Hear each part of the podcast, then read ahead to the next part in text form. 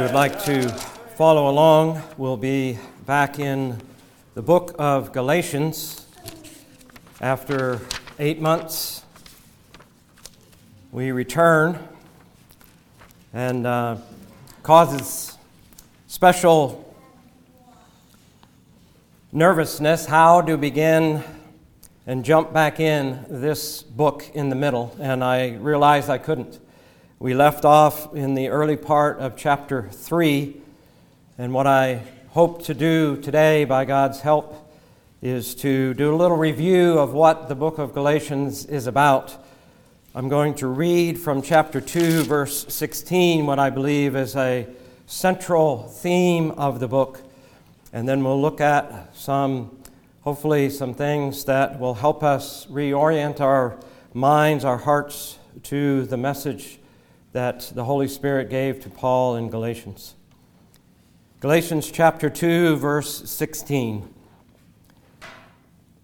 Nevertheless, knowing that a man is not justified by the works of the law, but through faith in Christ Jesus, even we have believed in Christ Jesus, that we may be justified by faith in Christ, and not by the works of the law since by the works of the law shall no flesh be justified.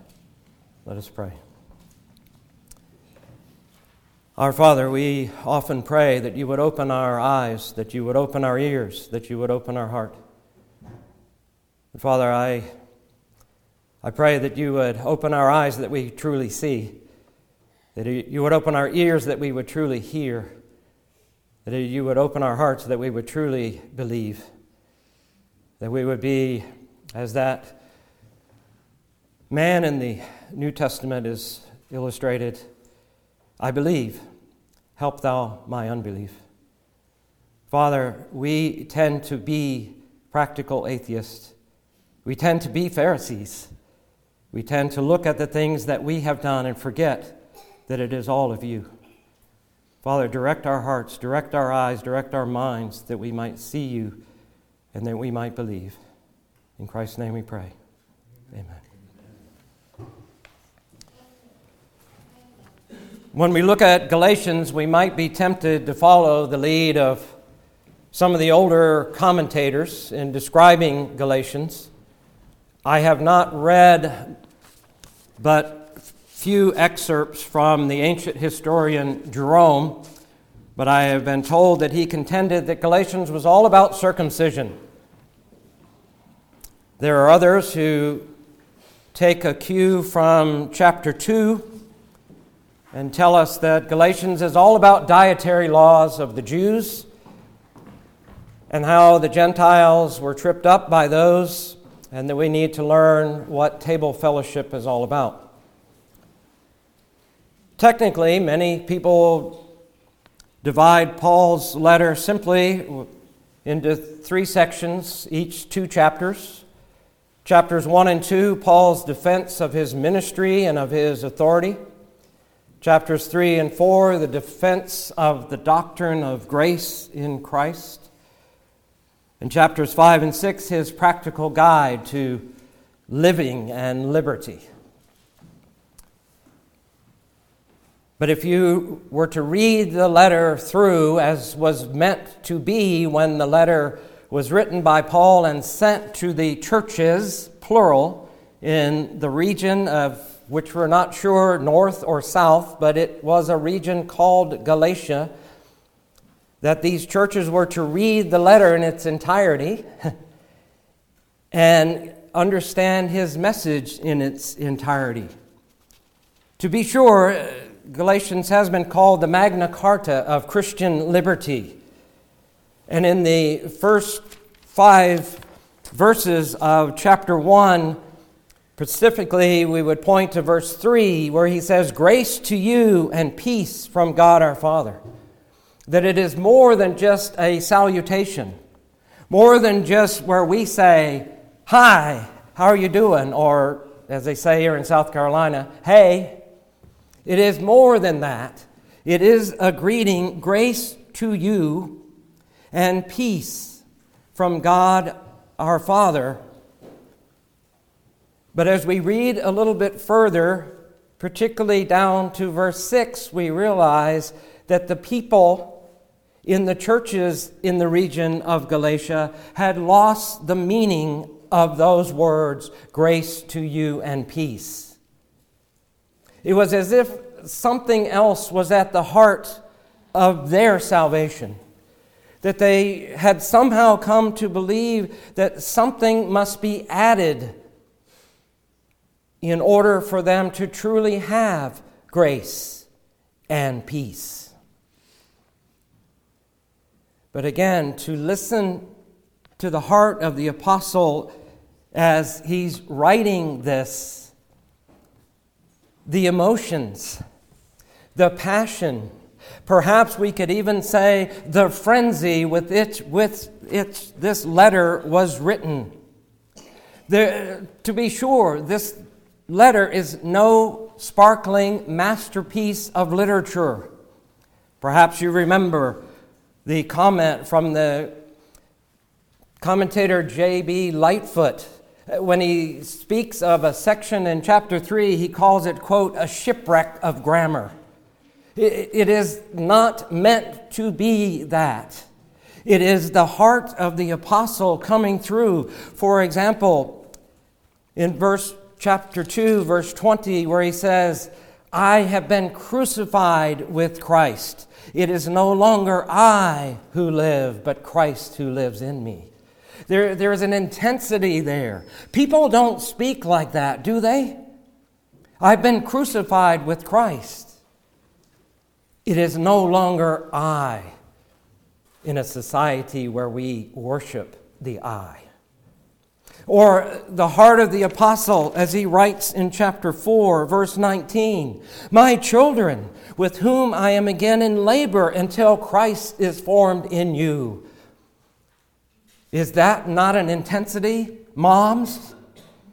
That they would go through labor again if it would help Christ be formed in them?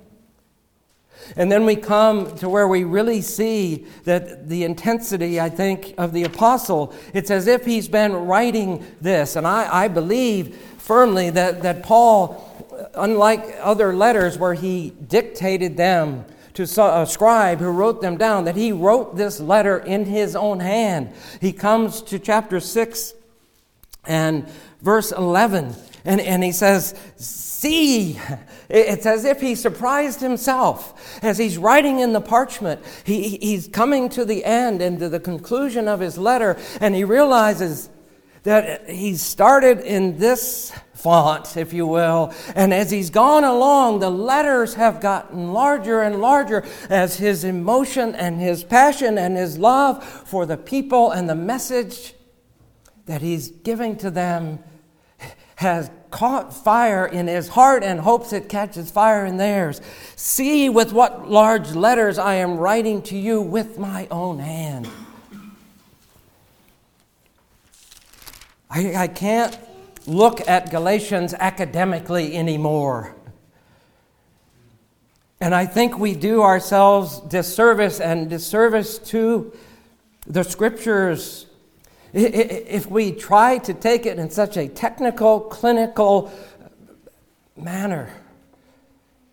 We need to understand when he says in verse 6 of chapter 1, after he says, Grace to you and peace from God, and then he says, I'm amazed that you are so quickly deserting him who called you by the grace of Christ for a different gospel it's as if something is telling you that your salvation in Christ is not enough, that you must add something to it in order to have this grace and peace.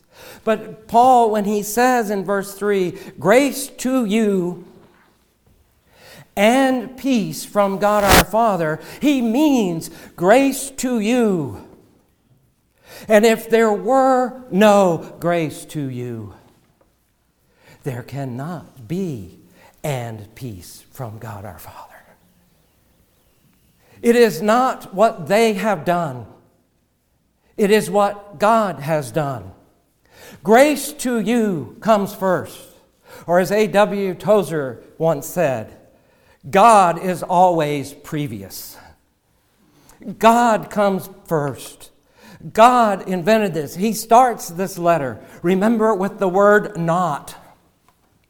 It's not from man, it's not the invention of man, it's from God. Eh, eh, eh, we, we will lose Galatians, we will lose the message, we will lose the passion, the fire, and the fury from Paul. If we don't understand that he starts with that not, it's not me, it's not mine, it's not yours, it's God's. Grace to you and peace from God our Father. It is the message of Christian liberty, but it is founded on grace to you. And Paul says that's the gospel. You, you have missed that foundational point. There, there is no other gospel. And he kind of has that, um, you know, that judicial way of saying things somehow sometimes. In the first century, this is what they would say, is that kind of thing. There is no other gospel. And, and I don't mean there is any other gospel. There is no other gospel. But somebody has brought to you what they purport to be a gospel. But the gospel was not designed from man, it did not come from man, but came from God. Or to say it another way, the gospel was not designed to please man.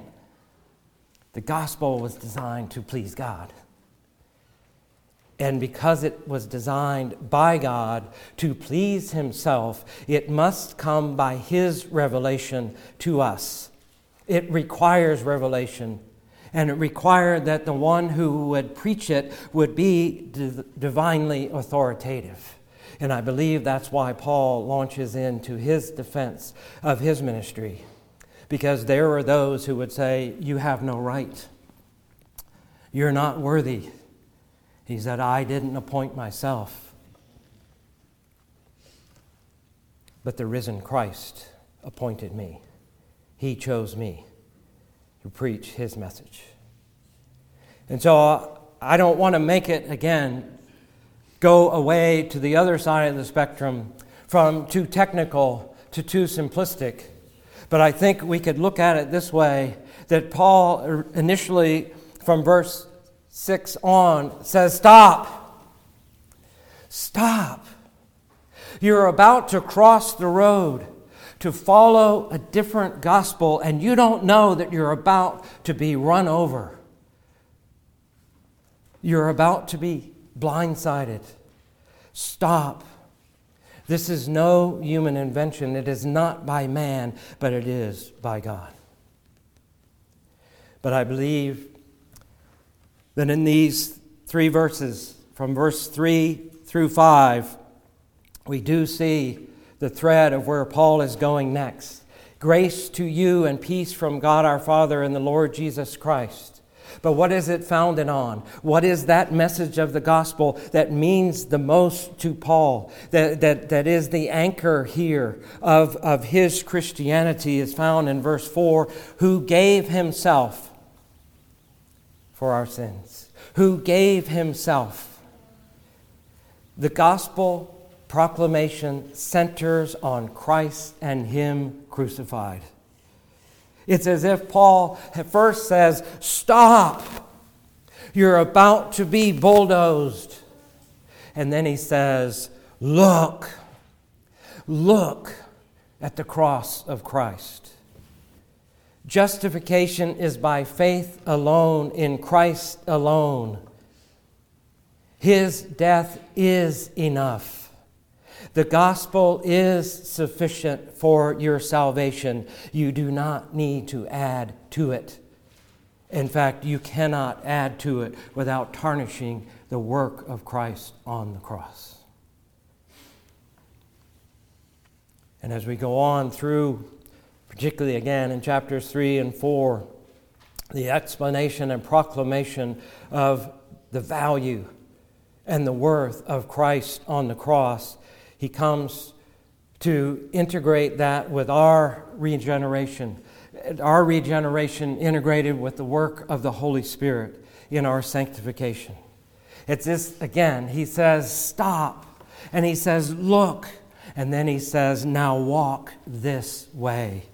In chapter 5, if we live by the Spirit, let us also walk by the Spirit. Paul doesn't leave us hanging with the academic. He doesn't leave us hanging with vague notions of what he's talking about, but in his passion, he says to us, Stop. You are about to follow a different gospel, which is really no gospel at all. But look, look at the cross. Look at the work of Christ. That is the heart of the gospel. It is what God has done for us through Christ on the cross. Now we can walk. Now you can move on. Now you can walk in that Christian liberty, and peace will be yours from our God and Father through the Lord Jesus Christ. And that, I believe, is the crux of the argument that he brings.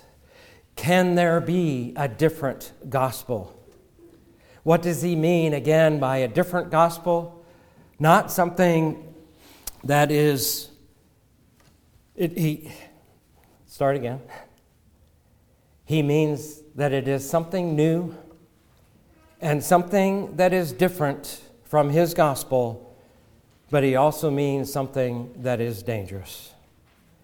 He says in verse 7 of chapter 1 it's really not another, only there are some who are disturbing you, or you could put the word confusing you, and want to distort the gospel of Christ.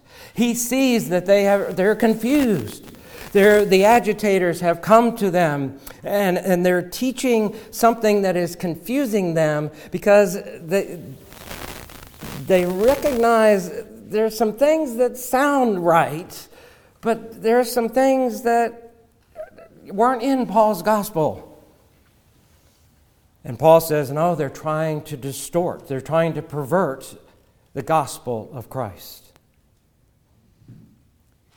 We know that false teaching is sometimes presented that way, isn't it? Presented with things that are anchored or at least have a beginning in truth, beginning in what is right, with something that we already accept. But then there ought to be something added on. And when he says some, he's referring to people. And we know that many things that we would probably refer to as cults don't really start with, they may start with some idea, but how do they take hold? How do they grow? It's a cult because people are following the personality. And we know that false teachers represent themselves as holding something more important than what you've heard before, something different than what you've heard before, something new, something improved, something beyond what you've heard before, something better. And Paul says, no, this is a distortion of the gospel. This is a perversion of the gospel because it's changing in reality or replacing the gospel with something else.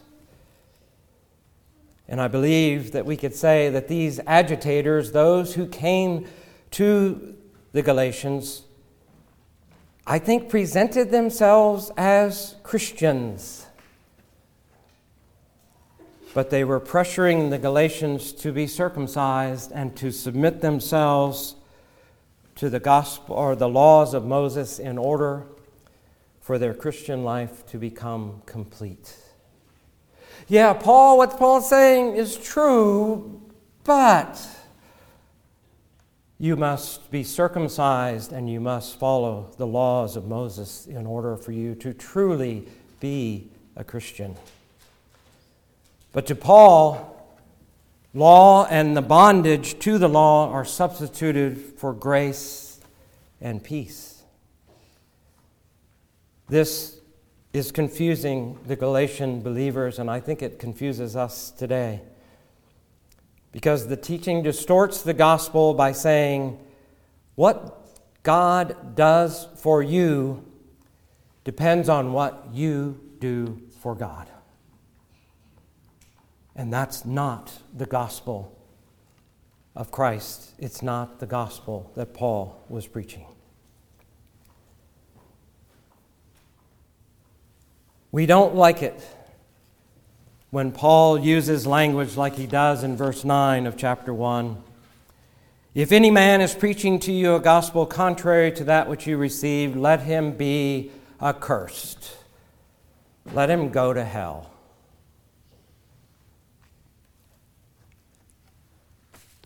It's not popular in our day. When you open your internet browser, you're doing your searches, if they're like mine, and maybe mine is old and decrepit, I mean, I, I still listen to the radio, and the same thing happens. At the bottom of every hour, there's a tone da da da da da da, trending now. And you see in the sidebar, right, all these things, but people are searching for. What is trending? What is popular? What are people thinking and talking about? Well, I am pretty certain that hell, God's judgment, eternal damnation are not trending on your browser right now.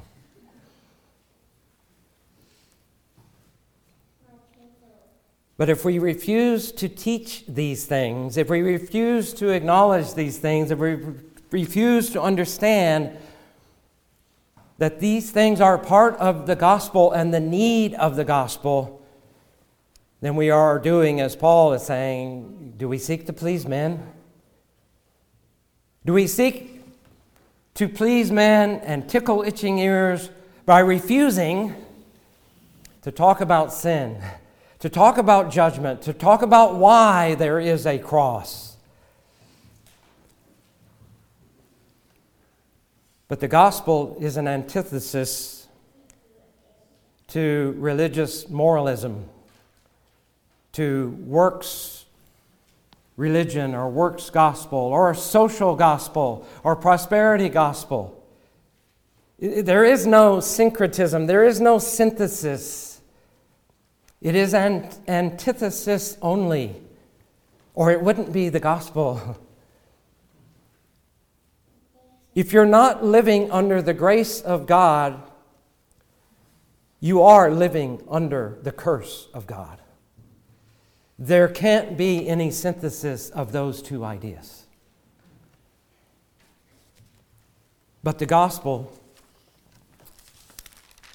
the gospel that Paul presents, is what Matthew Henry calls that strange method Christ took. Yes, there is a curse. There is God's judgment for those who are not in Christ. But Paul says in chapter 3, verse 13 Christ redeemed us from the curse of the law, having become a curse for us. Again, it's an antithesis to everything else. There is no way for us to do that. So anything that we would try to add, any morality, any works, any attitudes, any giving ourselves, even our lone lives, as Paul might say in 1 Corinthians 13, without the gospel, they are worthless. Been reading a book by a pastor who preaches in Illinois, and he says this The law was added to show us what perfect moral life is like, and therefore how much we need God's grace. Just how much we need God to give us grace. I think he could also say, and he does say elsewhere in his preaching, the law cannot make us holy. It cannot make us presentable to God. It cannot make us righteous. And I think that's where many of us get confused. We, we, we see these kind of law terms in the scriptures and in Galatians. Justification, for example. That how do we become justified or what does it mean to be justified? It is a law term. It means how someone gets acquitted before a judge. But Paul makes clear through Galatians that it, justification is not an act of man, it is an act of God. When God justifies, we do not receive justice. A lot of us think that. I do. That, oh, justification means I have received justice. I've gotten a just judgment. That is not what Paul uses, how he defines God's justice. We do not receive justice, and we're not just let off from the crime. We're, we're just not let off as, as not being guilty. In the first century and in this context, it is that the judge declares us just. He declares us innocent and pure and righteous. And it's not the same thing as being let off. It is totally different. You are pronounced innocent. You are declared righteous. That is the justice of God, and it's from God alone. And the issue that he brings in chapter 2 is that humans have a tendency to return to self justification by works. We want to self justify. We want to present ourselves to God that He would accept us. We, we think that somehow our justification depends upon our sanctification. We get those confused. We, we, we think that somehow, again, that, that what we do for for, or how God looks at us, what He does for us depends on what we do for Him. Remember the words of Jesus apart from me, you can do nothing, He says in John chapter 15. We live the Christian life sometimes on a performance basis with God. And we think that we're being humble, don't we? But in reality, we're elevating our sense of our own selves. We're putting ourselves in the place of God. And what do we do by that? We tarnish the glory and honor of the Lord Jesus Christ. When Peter refused to eat with those who ate pork, he was displaying this kind of an attitude he, it is as if perhaps he was saying, My salvation really is about who I am by birth. My salvation is really about what I have achieved by keeping the law. My standing before God is what I think other people are.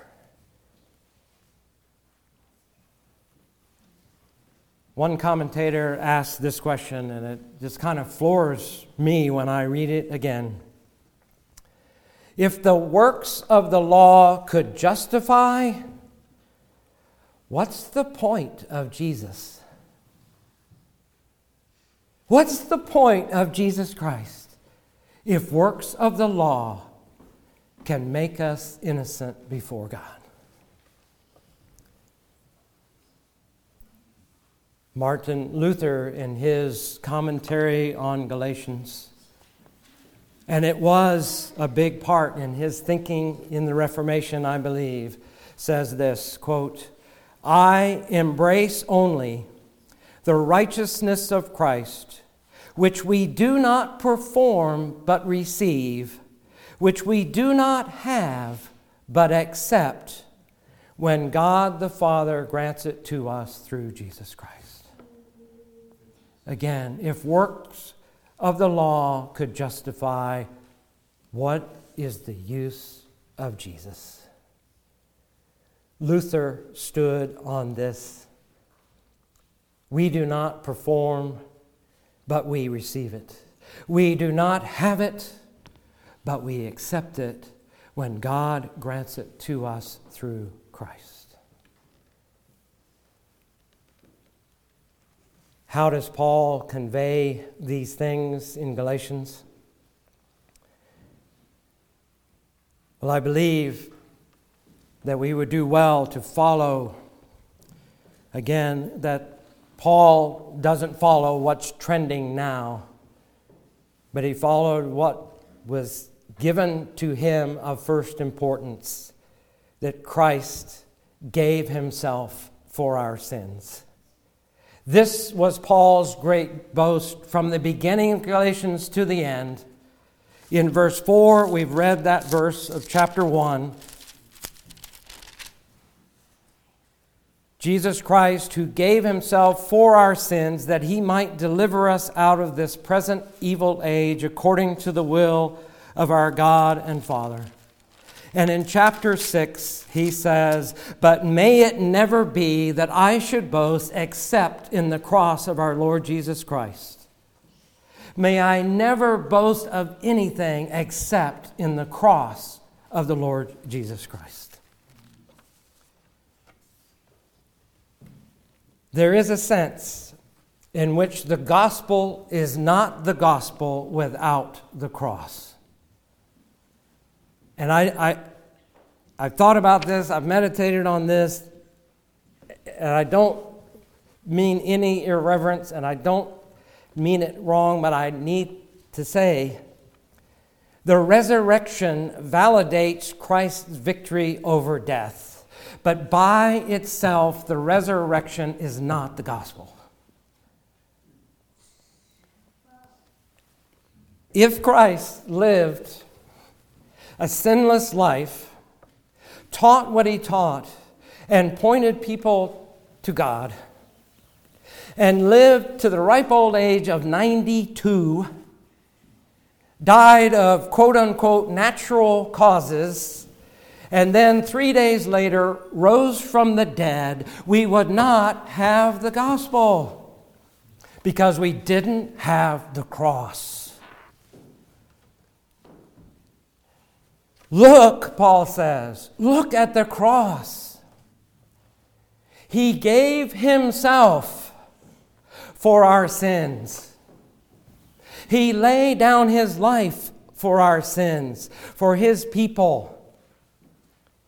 It was actual saving atonement and satisfying of God's judgment upon sinners that happened at the cross. He took upon himself our punishment, our damnation for us. He bore it in his body on the cross. His body broken, his blood pouring out for us according to the will of God. It was in the plan of God, and I, my mind cannot grasp this. I can only state it and pray that God would enlighten me. It was in the plan of God from eternity, and it was in the plan of God for His glory. It was not an accident. It wouldn't be the gospel without the cross. And what is our proper response? Paul says, To whom be the glory forevermore. Amen. Does it glorify God to have a Jesus plus gospel? Does it glorify God that we say, yeah, Christ died, Christ rose, Christ is in heaven interceding for us, but I need to do some more, don't you think? Does it honor Jesus Christ to say that his taking the curse of the cross upon himself was not enough to satisfy God's judgment? In the psalm that I read this morning, Psalm 130, verse 4, the psalmist cries out, But there is forgiveness with thee that thou mayest be feared. It is for God's glory. Again, the gospel's not for man, the gospel's for God. The gospel's for His glory, for His honor, for His people to fall down and worship. Are we awed by God and the work of Christ on the cross? Does it, does it make us tremble each day with fear and awe and reverence for God Almighty that Christ went to the cross? Are we, and I believe that I put I, are we so practical atheists as to believe, yeah, God exists, but I live as if He is not able to sanctify me, to make me holy, to make me righteous, to help me walk before Him and be blameless.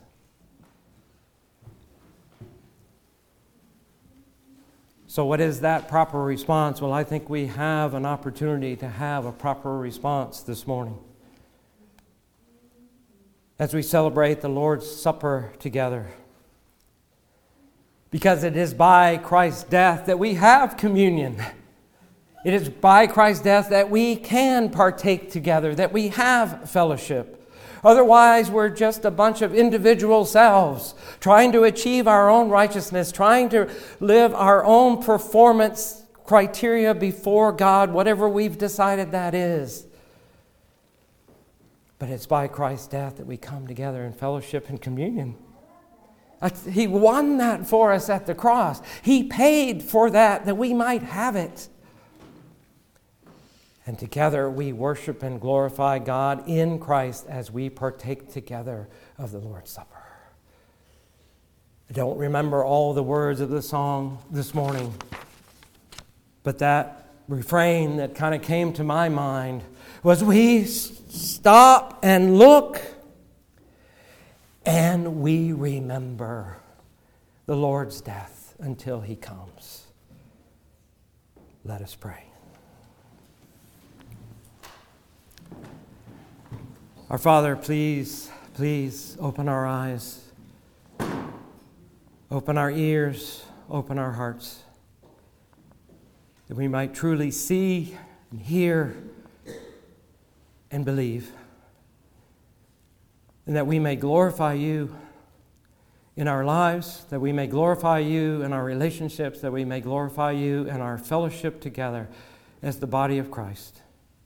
Build your church, Lord, and glorify yourself. In Christ's name I pray. Amen.